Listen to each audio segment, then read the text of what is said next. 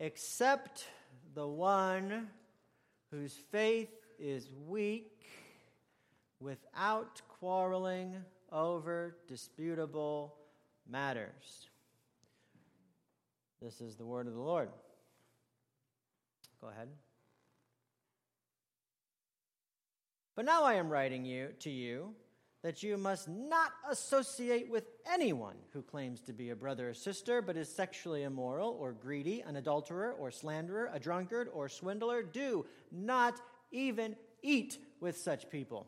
Expel the wicked person from among you. The word of the Lord.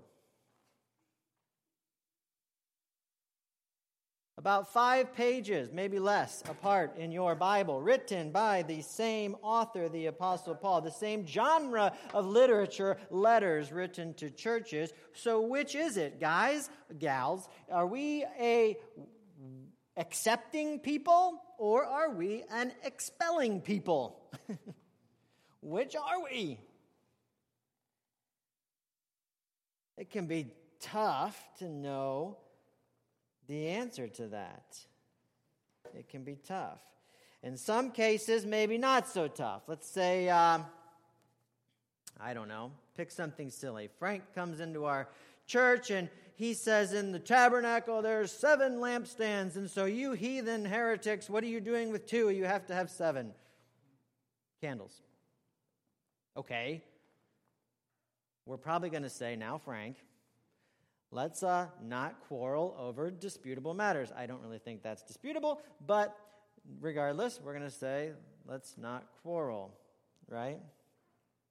On the other hand, if Sally's coming uh, to Sunday school and if she's writing blog posts and, and bringing pamphlets to church, trying to uh, persuade people that Jesus didn't really come back from the dead, then I think well, first of all, the elders would go to her and say, You know, you're welcome here, but you need to stop. And if she uh, didn't stop, then the elders would probably have to go to her again and say, You're not welcome here, right? Uh, we cannot have people who are actively teaching a theology that is incompatible with the gospel. But then there's trickier things. And most of the things we deal with, frankly, fall into the trickier category. I mean, what if um, Ray comes and uh, Ray's really excited to worship, and Ray he, he, every time we start to sing, man, Ray, it's obvious he's into it. He's a spiritual person. He's a prayer warrior. He's asking for everybody loves Ray. But then the worship starts one day, and Ray whips out from his bag giant flags, and he's just running back and forth and waving his flag for Jesus back and forth. And we say, Ray, what are you doing? This is how I I worship. I'm worshiping. And he, he has scriptures that he can point to uh, that say, raise your banner for the Lord and, and everything like that. And he's been to other churches where this is uh, acceptable. And so we tell him, Ray, for the sake of everybody else, you, this, is, this is distracting and everything, and we want you to be into it, but you can't do that. And so he says, okay, okay, okay. And he, and he tries, but then the next Sunday, sure enough, uh, he quits running around, but there he can't help it. He, he, he gets out the, the flags again. Or if he doesn't have flags, he wears like some 70s ruffly shirt with the may as well be flags hanging down from it, you know, and he's just, he's just, and everybody's looking at Ray, and nobody's looking at the song. Nobody's really singing anymore. They're all kind of, and we go to Ray, we go, Ray, man, you got to stop. And he says, I can't. This is how the Holy Spirit comes upon me and drives me to worship. I mean, it's a, it's a silly example, perhaps, uh, but then it's a, see, what do you do? He's, what do you do? You can expel him? Maybe you would. Maybe we would. That interesting. It's fun to think about that example, but it's interesting. A little bit of a rabbit trail, by the way.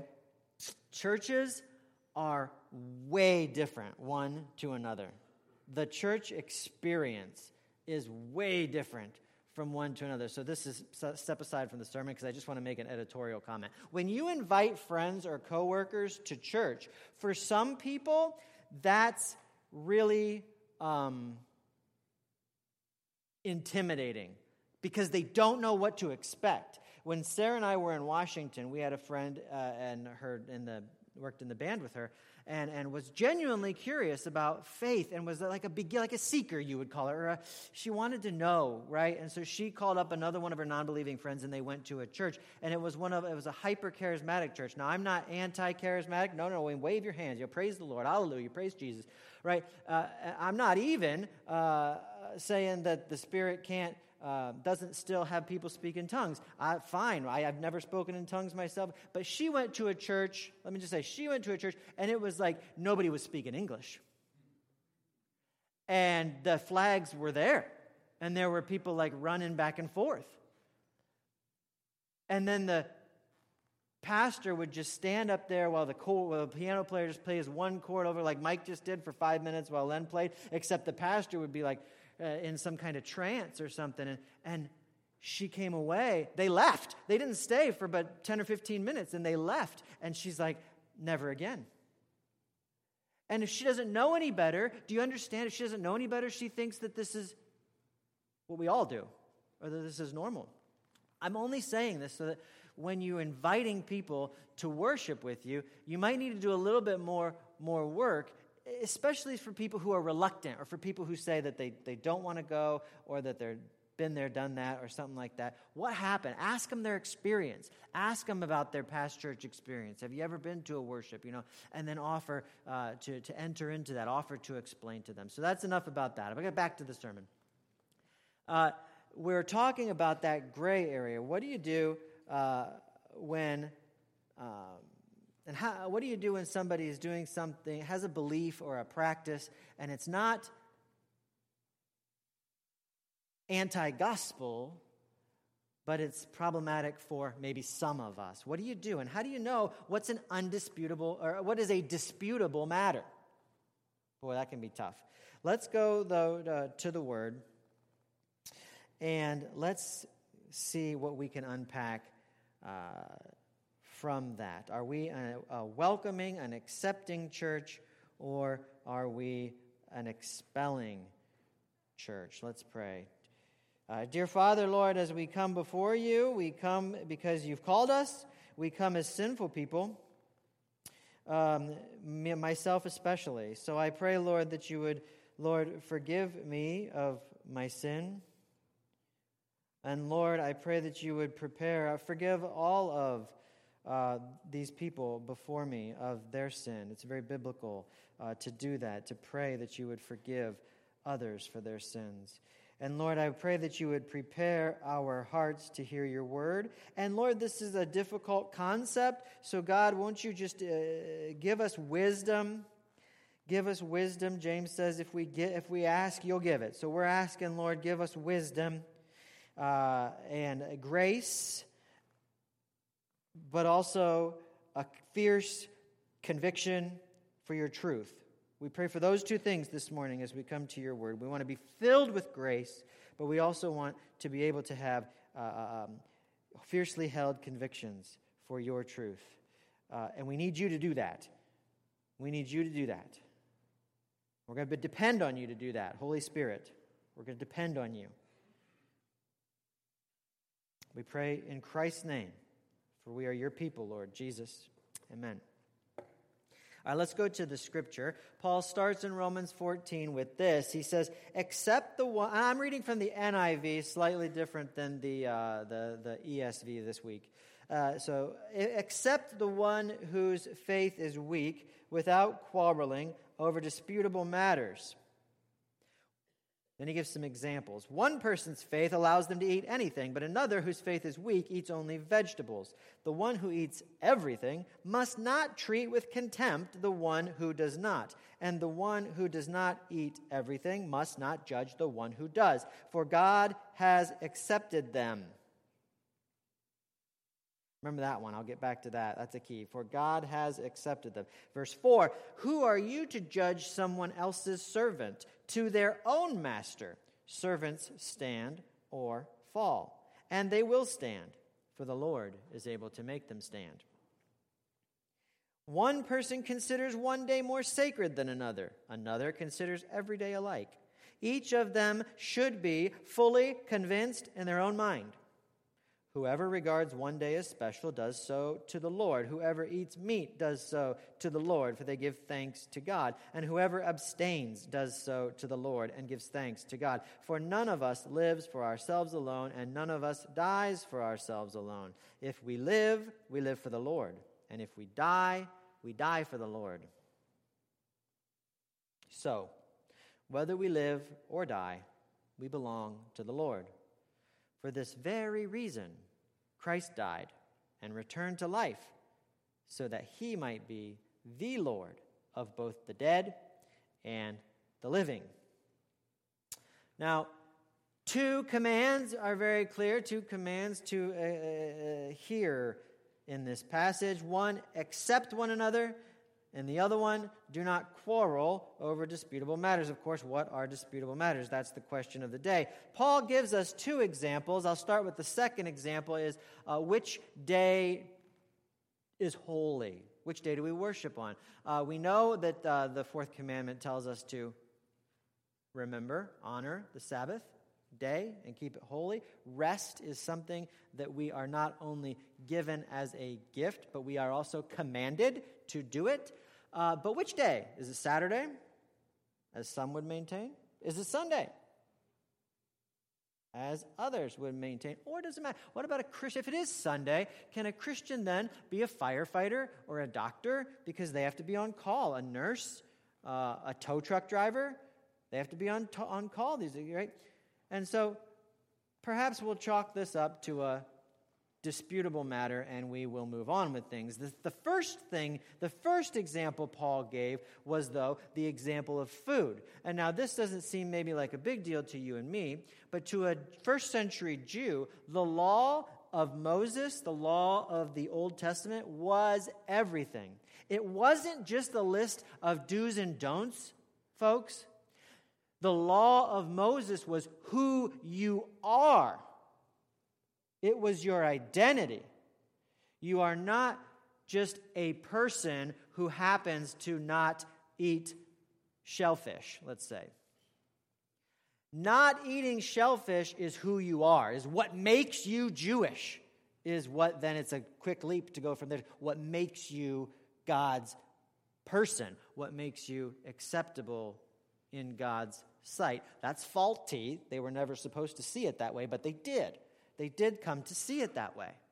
So, food, what they ate, they were on, they were all kinds of food regulations in the law of Moses. Don't eat certain animals, you know, pork, for example, shellfish, I've mentioned. Don't, uh, uh, uh, what else? You can't eat an animal with its life blood still in it. You can't eat an animal that had been sacrificed to idols. You can't eat an animal cooked in its uh, mother's milk. Is that how it goes? I know it sounds, it sounds rather odd to us, right? But it didn't sound odd to them. To them, it's very, very important. And so when people start coming to Christ, there's this wave of people. See, now Jesus taught about this. And this is why there's this, there's this tension. When people start coming to Christ, Jesus said it's not what goes into the mouth that makes you clean or unclean, but it's what comes out of the mouth that makes you clean or unclean. Peter famously had a dream in which he was told by God shown all the unclean animals and kill and eat. You, everything, in other words, is clean. Jesus taught, you see, it was never the food. The food re- rule was never the thing that made you clean or unclean. That was the thing that set you apart as my people. I gave you those regulations to set you apart as your people, so to make you mindful that you're different, so that every time you would go and eat this particular way, or you would avoid this particular food, you would remember why. It's because uh, you are the God's chosen people. You see? But the food itself was never the thing that made you God's chosen people. Does that make sense? Ah, some up and down heads. Okay. Well, in the early church, some people got that but other people were really nervous about it. They didn't think that that was that they weren't convinced, let's just say. Some of them were so unconvinced, living in a Greek culture. Remember, he's writing this to, to the Roman world. So, living in a Greco Roman culture, who knows where this meat came from?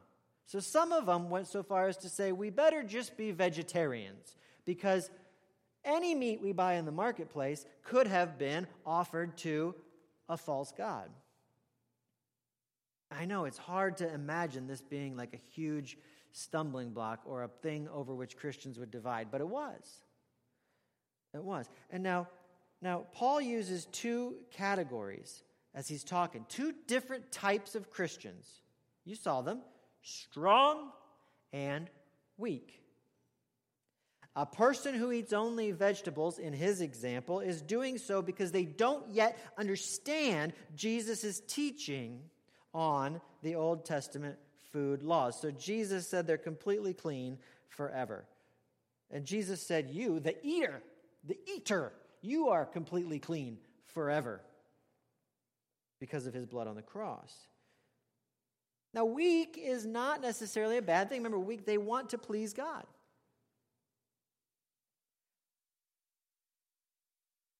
But some were looking down on them. So let's go on. Verse 10. You then, why do you judge your brother or sister? Or why do you treat them with contempt? For we all stand before God's judgment seat. It is written, As surely as I live, says the Lord, every knee will bow before me, every tongue will acknowledge God.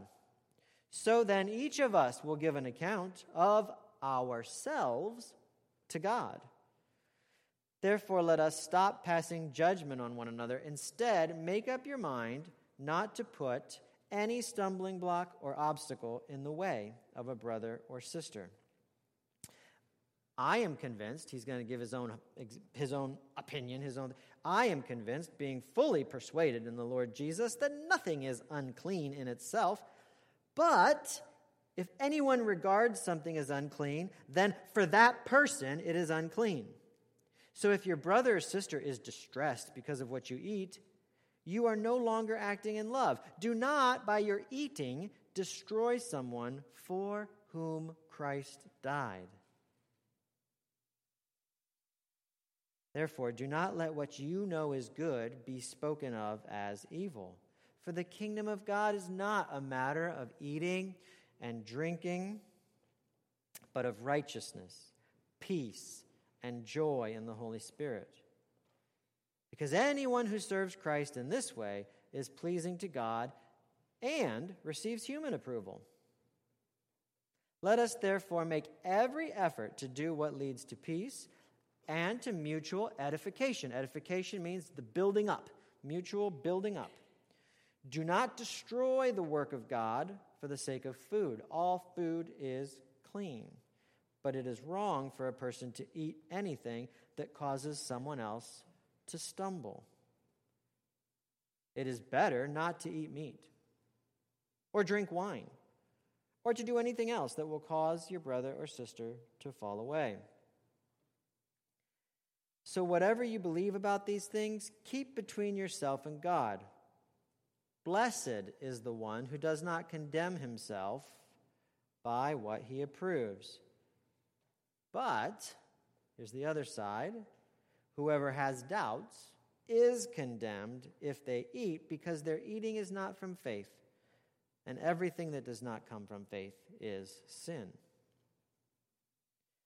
We who are strong ought to bear with the failings of the weak, and not to please ourselves. Each of us should please our neighbors for their good, to build them up. For even Christ did not please himself, but, as it is written, the insults of those who insult you have fallen on me. For everything that was written in the past was written to teach us, so that through the endurance taught in the Scriptures and the encouragement they provide, we might have hope. May the God who gives endurance and encouragement give you the same attitude of mind toward each other that Christ Jesus had, so that with one mind and one voice you may glorify the God and Father of our Lord Jesus Christ. And I'll end with this verse Accept one another then, just as Christ has accepted you, in order to bring praise to God. This is the word of the Lord.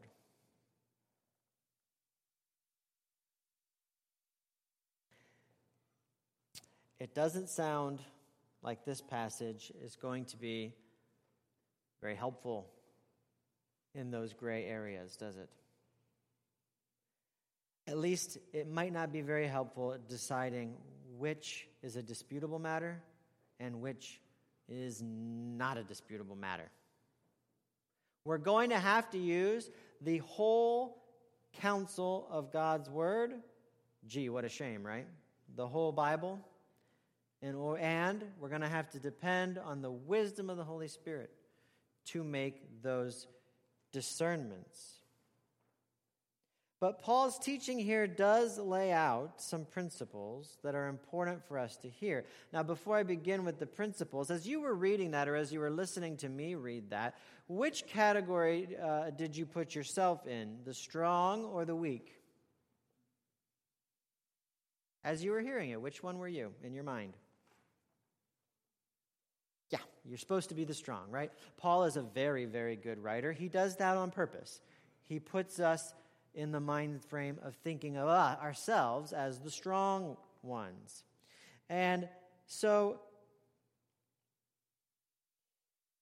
if we were to go around the room, and if we were to be honest, each of us could probably name a Christian, or we could at least name a behavior, or we could at least name a belief of a Christian that we would look down upon, that we would say, that's the weaker one. We won't do that but you have somebody in your mind or something in your mind.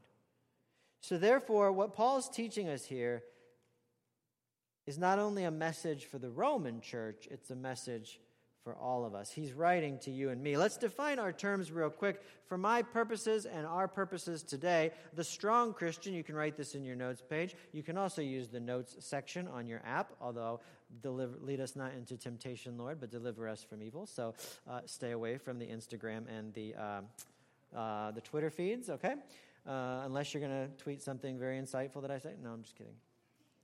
Uh, the strong guy uh, is a, a, Christian with a strong opinion. Let's just say a strong opinion on issue X, right? And a weak guy is a Christian with a strong opinion on issue X that differs from the strong guy's opinion. And that's as simple as I want to make it for today. And, and, and so, everyone, you can see yourself as the strong guy. You, are the weak guy, too. That's going to be one of your bullet points. But you can see yourself. You're supposed to start off seeing yourself as the strong guy. And so, the first thing that strikes me from this passage that I want to bring out is to, uh, number one, expect disagreement.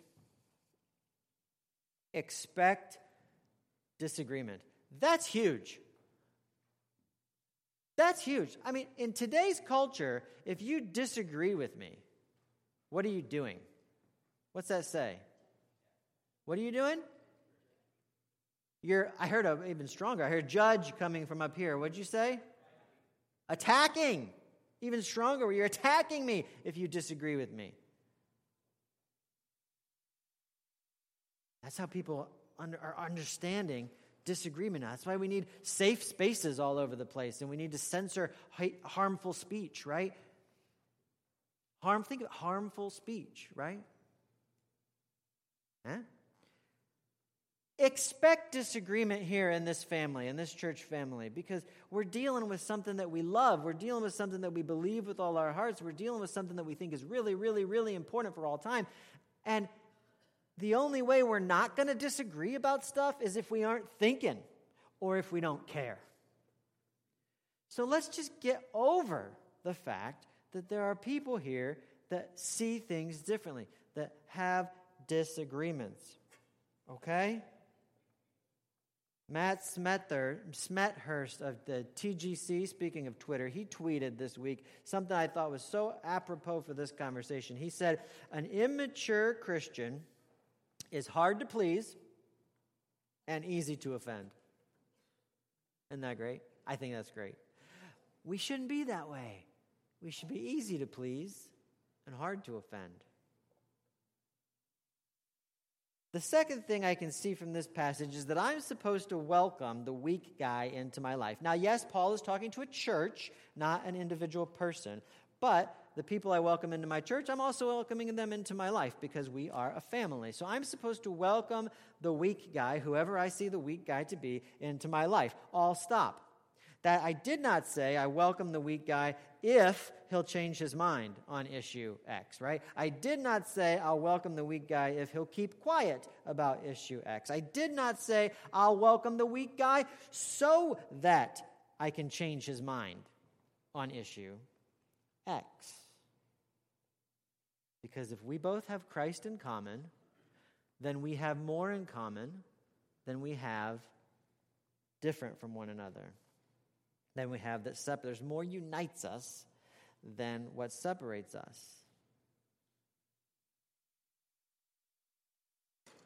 Christians are really, really, really different one to another. But think about that for a second, and, and don't just think about it. I want you to believe it. If you have Christ in common, there is more that unites you than that separates you.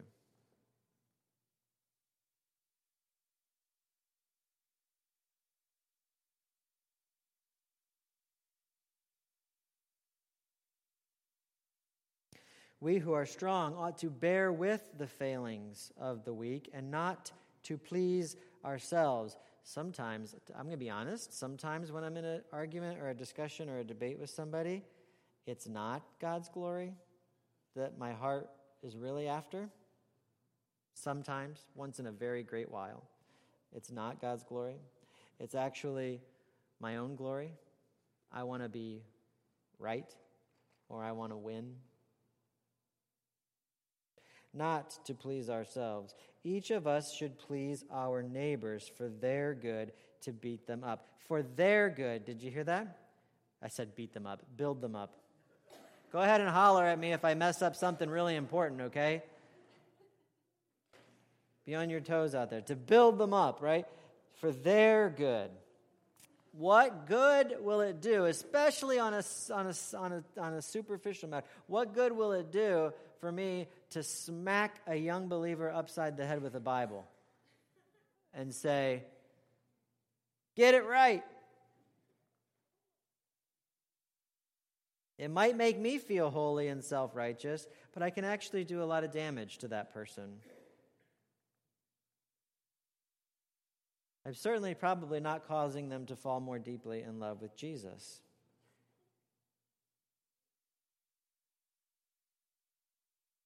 Number three, I need to realize in here now that we've defined strong guy and weak guy that I am the weak guy too.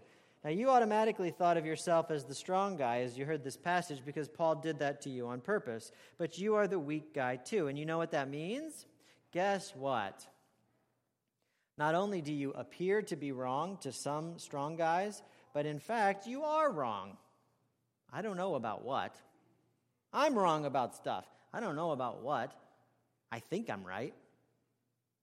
But we're all going to get to glory one day and realize that there was a whole bunch of stuff that's, that's really, really big that we tried to make really small and manageable. There's a whole bunch of stuff that we thought was so, so simple that's just infinitely profound. I'm going to be wrong about stuff. For we all stand before God's judgment seat. Remember this we all stand before God's judgment seat. So then, each of us will give an account of ourselves to God ourselves to God. Therefore, let us stop passing judgment on one another. Instead, this is verse 12 and 13, by the way. Instead, make up your mind, decide right now where you sit, where you are. Make up your mind right now not to put any stumbling block or obstacle in the way of a brother or sister. Jesus warns us against looking down on others in the Sermon of the Mount. Jesus says this from Matthew 7, verse 2 For with the judgment you pronounce, for with the judgment you pronounce, you will be judged, and with the measure you use, it will be measured to you. So be very, very careful. Christians disagree on all kinds of things. Some things don't seem very important. Uh, you know, is it okay to sprinkle somebody for baptism or do they have to be dunked? Maybe that seems really important to you. To me, it seems rather tangential. Others seem really, really important, right? How does God view divorce and remarriage? Uh, if you see a weaker brother who is, is, is, you believe is wrong, even though, even if it's a, even if it is an important matter and you believe that they are wrong, pray for them. Remember what Jesus says in Matthew 7 2.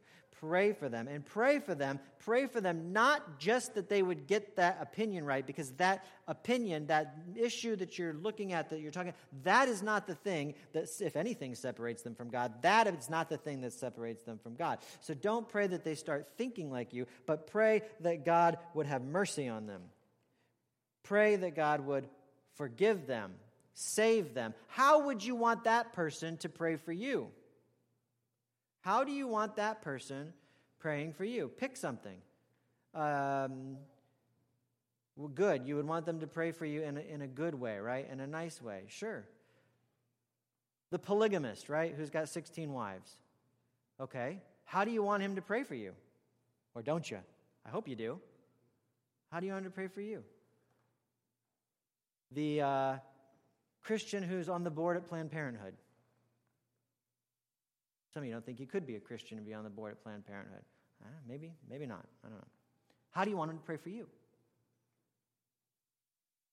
Now, how are you going to pray for people who are weaker?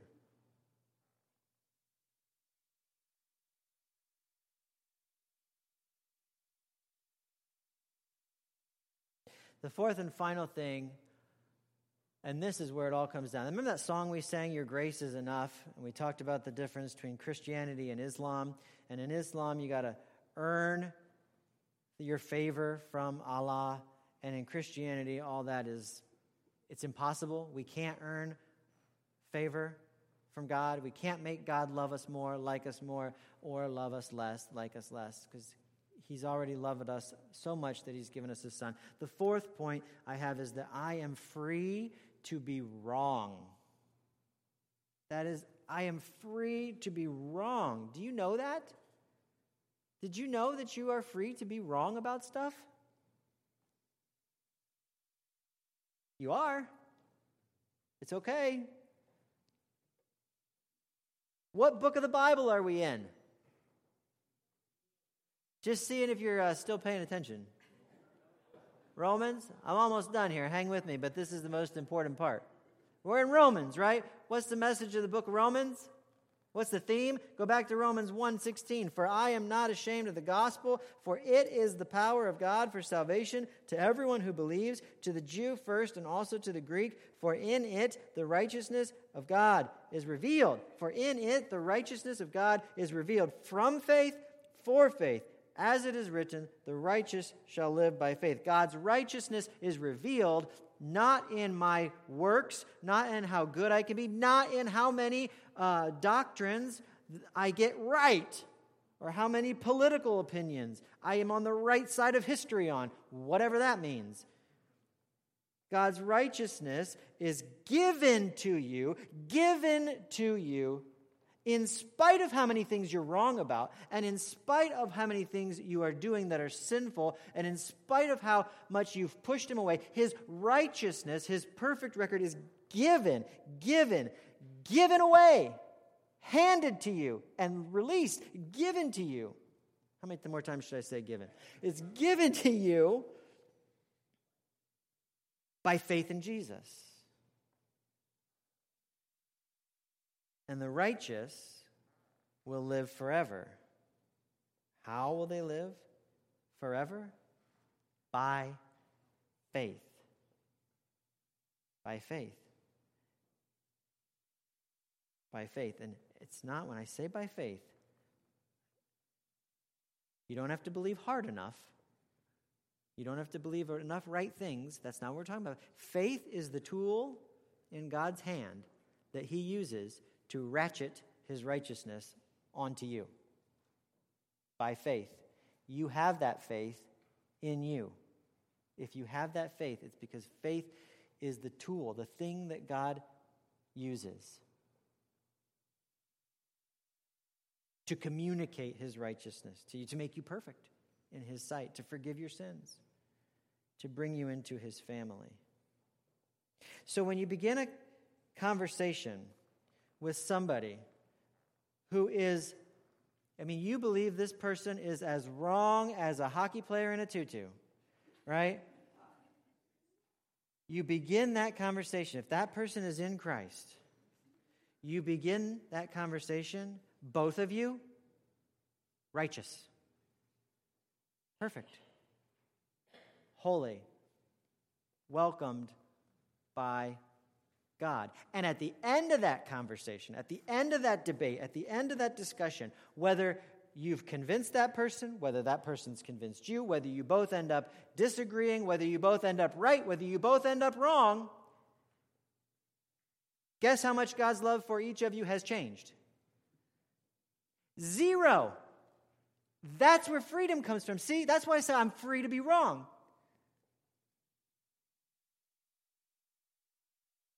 Because God's love for me and my standing before Him isn't based upon how many things I'm right about, how many things I'm wrong about. And thanks be to God that it's not, or I would never sleep a wink. I would be so er, nervous and anxious and just freaked out all the time. Right? Course, we still care for the truth. Brothers and sisters, pursue the truth because the truth matters and the truth will set you free. We have convictions and we hold to those convictions fiercely. And yes, sometimes you and the other guy that you're arguing with, both of whom who are righteous before God because you both have faith in Christ, you might decide that your differences are significant enough that you can't worship together. That you can't be in a, in a church family together. So that's why we have all different kinds of denominations and different churches right? But how do we view one another? How do we welcome one another? How do we have these conversations? Hold to the truth and hold to it fierce. Be convinced, be convicted based upon your study of the word, by the way, not based upon how the other guy smells or whatever they're wearing. Based upon your conviction of the word, hold to the truth that you've come to believe. But that's not what saves you. What saves you is the faith that you have in Jesus, what He's done for you to forgive your sins, to make you perfect, to welcome you in to God's family, to be adopted. And someday, we'll figure all that other stuff out, or we'll figure out that it didn't really matter. Okay? We good? Let's pray. Thanks, Charlotte. God, thank you for uh, this gift of freedom that you've given to us. Freedom, it feels even weird to say it, but freedom to be wrong. But you have. You've made us so free to pursue you, to love one another, to follow you with all abandon. We can't thank you enough. I pray your an extra measure of your mercy upon me, upon this congregation, as we seek to engage. We want to have discussions that matter, God. We want to, we want to discuss your word. We want to dig deep. We want to talk about the issues that are plaguing our society issues uh, of politics and, and multi, multiculturalism and this, the, the world's economy and, and, and gene, gene editing and, and, and sexuality and gender issues. And there's just so much going on, and we know your word speaks to that, but then there's other Christians and we don't, we don't agree. And Father, we just need your grace. We need your grace to remember what's core, to remember what is important, but then also to have the, the gumption, Lord, to speak into a non believing world, to speak truth and life and to draw them to something that is better, better than politics, better than social media, better than the fad of the day, to draw them into your eternal people. God, what a day that'll be when you come again and you remake this world and the heavens and the earth pass away and all is made right. And we see then face to face. We live for that day, but thus far, today is not that day. So, God, we are going to leave here now as your people, and we're going to, we're going to depend on you. Depend on you, Lord, for that wisdom we spoke of just a minute ago. And we know you're going to give it. You are faithful. We pray in the name of Jesus. Amen.